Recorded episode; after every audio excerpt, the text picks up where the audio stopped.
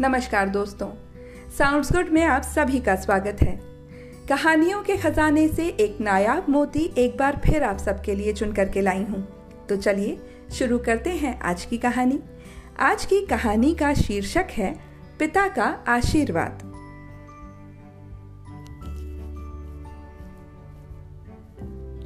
गुजरात के खंबात के एक व्यापारी की घटना है। जब मृत्यु का समय निकट आया तो पिता ने अपने एकमात्र पुत्र धर्मपाल को बुलाकर कहा बेटा मेरे पास धन संपत्ति तो नहीं कि मैं तुम्हें विरासत में दे सकूँ, पर मैंने जीवन भर सच्चाई और प्रामाणिकता से काम किया है तो मैं तुम्हें आशीर्वाद देता हूँ कि तुम जीवन में बहुत सुखी रहोगे और धूल को भी हाथ लगाओगे तो वह सोना बन जाएगी। बेटे ने सिर झुकाकर पिताजी के पैर छुए। पिता ने सिर पर हाथ रखकर आशीर्वाद दिया और संतोष से अपने प्राण त्याग दिए। अब घर का खर्च बेटे धर्मपाल को संभालना था। उसने एक छोटी सी ठेला गाड़ी पर अपना व्यापार शुरू किया। धीरे धीरे व्यापार बढ़ने लगा। एक छोटी सी दुकान ले ली। व्यापार और बढ़ा। अब नगर के संपन्न लोगों में उसकी गिनती होने लगी। उसको विश्वास था कि यह सब मेरे पिता के आशीर्वाद का ही फल है, क्योंकि उन्होंने जीवन में दुख उठाया। पर कभी धैर्य नहीं छोड़ा, श्रद्धा नहीं छोड़ी, प्रामाणिकता नहीं छोड़ी। इसलिए उनकी वाणी में बल था और उनके आशीर्वाद फलीभूत हुए और मैं सुखी हुआ। उसके मुँह से बार बार यही बात निकलती। एक दिन एक मित्र ने पूछा, तुम्हारे पिता में इतना बल था तो वे स्वयं संपन्न क्यों नहीं हुए?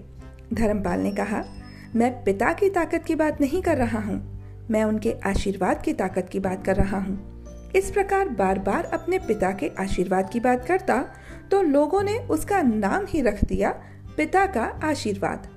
धर्मपाल को इससे बुरा नहीं लगता। वह कहता कि मैं अपने पिता के आशीर्वाद के काबिल निकलूं, बस यही चाहता हूँ। ऐसे करते हुए कई साल बीत गए। वह विदेशों में व्यापार करने लगा। जहाँ भी व्यापार करता, उससे उसे बहुत लाभ होता। एक बार उसके मन में आया कि मुझे लाभ ही लाभ होता है। तो मैं एक बार नुकसान का भी तो अनुभव करूँ? तो उसने अपने एक मित्र से पूछा कि ऐसा व्यापार बताओ जिसमें मुझे नुकसान हो।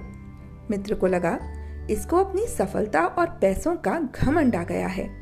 इसका घमंड दूर करने के लिए इसको ऐसा धंधा बताऊँगा कि इसको नुकसान ही नुकसान हो। तो उसने उसको बताया कि तुम भारत में लौंग खरीदो और जहाज़ में भरकर अफ्रीका के जंजीबार में जाकर बेचो। धर्मपाल को ये बात ठीक लगी। जंजीबार तो लौंग का देश है। वहाँ से लौंग भारत में लाई जाती है और यहाँ 10 से 12 गुना भाव पर बेची जाती है। भारत में खरीदकर जंजीबार में बेचें तो साफ़ नुकसान दिख रहा है। परंतु धर्मपाल ने तय किया कि मैं भारत में लौंग खरीदकर जंजीबार खुद लेकर जाऊँगा। देखूँ पिता के आशीर्वाद कितना साथ देते हैं। नुकसान का अनुभव लेने के लिए उसने भारत में लौंग खरीदे और जहाज़ में भरकर खुद उनके साथ जंजीबार द्वीप पहुँचा। जंजीबार में सुल्तान का राज्य था। धर्मपाल जहाज़ से उतर करके और लंबे रेतीले रास्ते पर जा रहा था। वहाँ के व्यापारियों से मिलने। उसे सामने से सुल्तान जैसा व्यक्ति पैदल सिपाहियों के साथ आता हुआ दिखाई दिया। उसने किसी से पूछा, ये कौन है? उन्होंने कहा, ये सुल्तान है। सुल्तान ने उसके सामने देखकर उसका परिचय पूछा। उसने कहा, मैं भारत के गुजरात के खम्बात का व्यापारी हूँ और यहाँ पर व्यापार करने आया हूँ सुल्तान ने उसे व्यापारी समझकर उसका आदर किया और उससे बात करने लगे। धर्मपाल ने देखा कि सुल्तान के साथ सैकड़ों सिपाही हैं, परंतु उनके हाथ में तलवार या बंदूक न होकर बड़ी बड़ी छलनियाँ हैं। उसको आश्चर्य हुआ।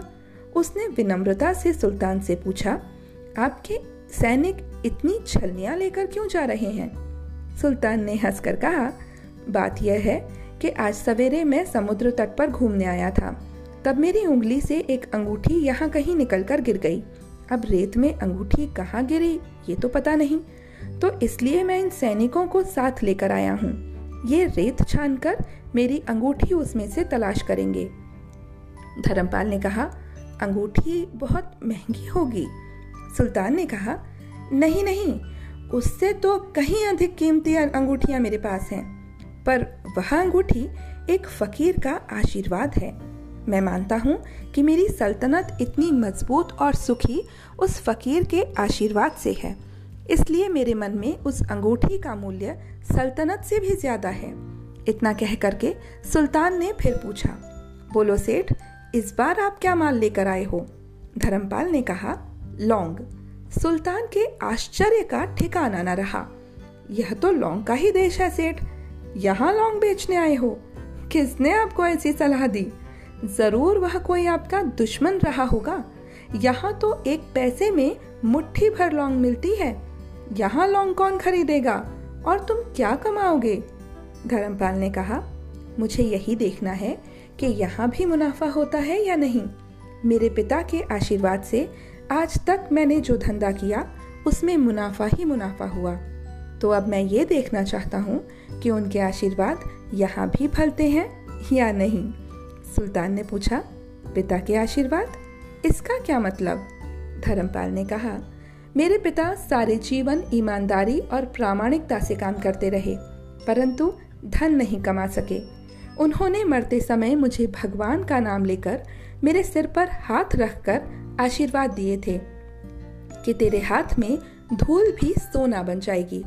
ऐसा बोलते बोलते धर्मपाल नीचे झुका और ज़मीन की रेत से एक मुट्ठी भरी और सम्राट सुल्तान के सामने मुट्ठी खोलकर अंगुलियों के बीच में से रेत नीचे गिराई तो धर्मपाल और सुल्तान दोनों के आश्चर्य का पारावार नहीं रहा। उसके हाथ में एक हीरे जड़ित अंगूठी थी। यह वही सुल्तान की गुमी हुई अंगूठी थी। अंगूठी देखकर सुल्तान बहुत प्रसन्न हो गया। बोला, वाह खुदा, आपकी करामात की पार नहीं। आप पिता के आशीर्वाद को सच्चा करते हो। धर्मपाल ने कहा, फकीर के आशीर्वाद को भी वही परमात्मा सच्चा करता है। सुल्तान और खुश हुआ। धर्मपाल को गले से लगा लिया और कहा, मांग सेठ, आज तू जो मांगेगा, मैं दूँगा। धर्मपाल ने कहा, आप सौ वर्ष तक जीवित रहो। और प्रजा का अच्छी तरह से पालन करो। प्रजा सुखी रहे, इसके अलावा मुझे कुछ नहीं चाहिए। सुल्तान और अधिक प्रसन्न हो गया। उसने कहा, सेठ, तुम्हारा सारा माल आज मैं खरीदता हूँ और तुम्हें मुँह मांगी कीमत देता हूँ। इस कहानी से हमें शिक्षा मिलती है कि पिता के आशीर्वाद हों तो दुनिया की कोई ताकत कहीं भी तुम्हें पराजित नहीं होने देगी। पिता और माता की सेवा का फल निश्चित रूप से मिलता है। आशीर्वाद जैसी और कोई संपत्ति नहीं। बालक के मन को जानने वाली माँ और भविष्य को संवारने वाले पिता यही दुनिया के दो महान ज्योतिषी हैं। अपने बुज़ुर्गों का सम्मान करें, यही भगवान की सबसे बड़ी सेवा है। तो दोस्तों, ये थी हमारी आज की कहानी। गुडनेस की अपनी डेली डोज के लिए सुनते रहिए। साउंड्स गुड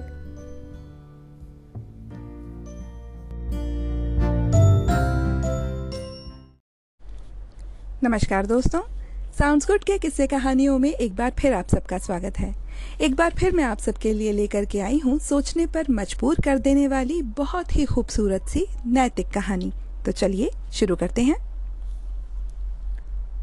ज़िंदगी में बहुत सारे अवसर ऐसे आते हैं जब हमें बुरे हालात का सामना करना पड़ता है और हम सोचते हैं कि क्या किया जा सकता है, क्योंकि इतनी जल्दी तो सब कुछ बदलना संभव नहीं। और क्या पता मेरा छोटा सा बदलाव कुछ क्रांति लेकर आएगा या नहीं। तो मैं आपको बता दूँ, हर चीज़ की शुरुआत बहुत ही छोटे रूप में होती है। कई बार तो सफलता बस हमसे थोड़े ही कदम दूर होती है और हम हार मान लेते हैं।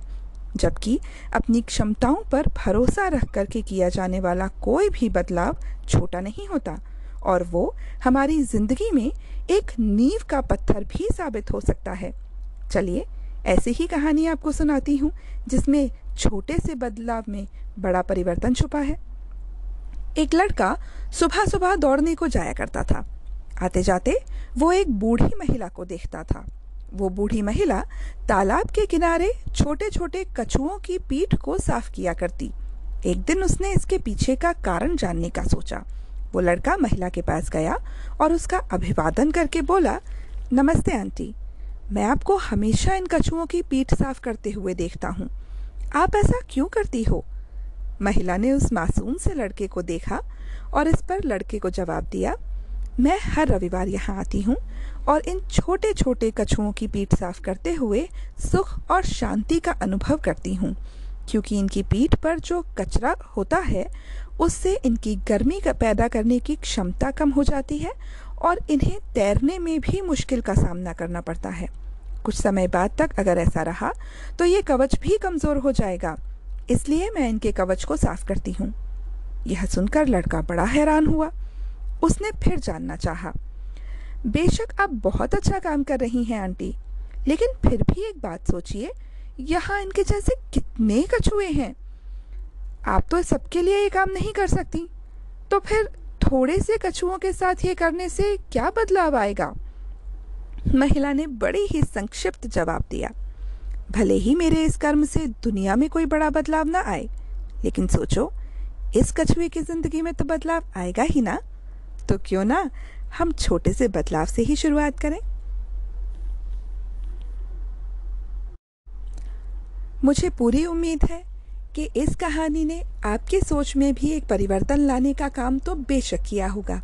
यही कि किसी भी बड़े बदलाव के लिए शुरुआत छोटी ही होती है। इसलिए ज़्यादा न सोचें, सिर्फ़ शुरुआत करें। बड़ा बदलाव अपने आप आ जाएगा। आपको हमारी कहानियाँ कैसी लग रही हैं, ये बताना ना भूलिएगा। और इसी तरह अपनी गुडनेस की डेली डोज के लिए सुनते रहिए। Sounds good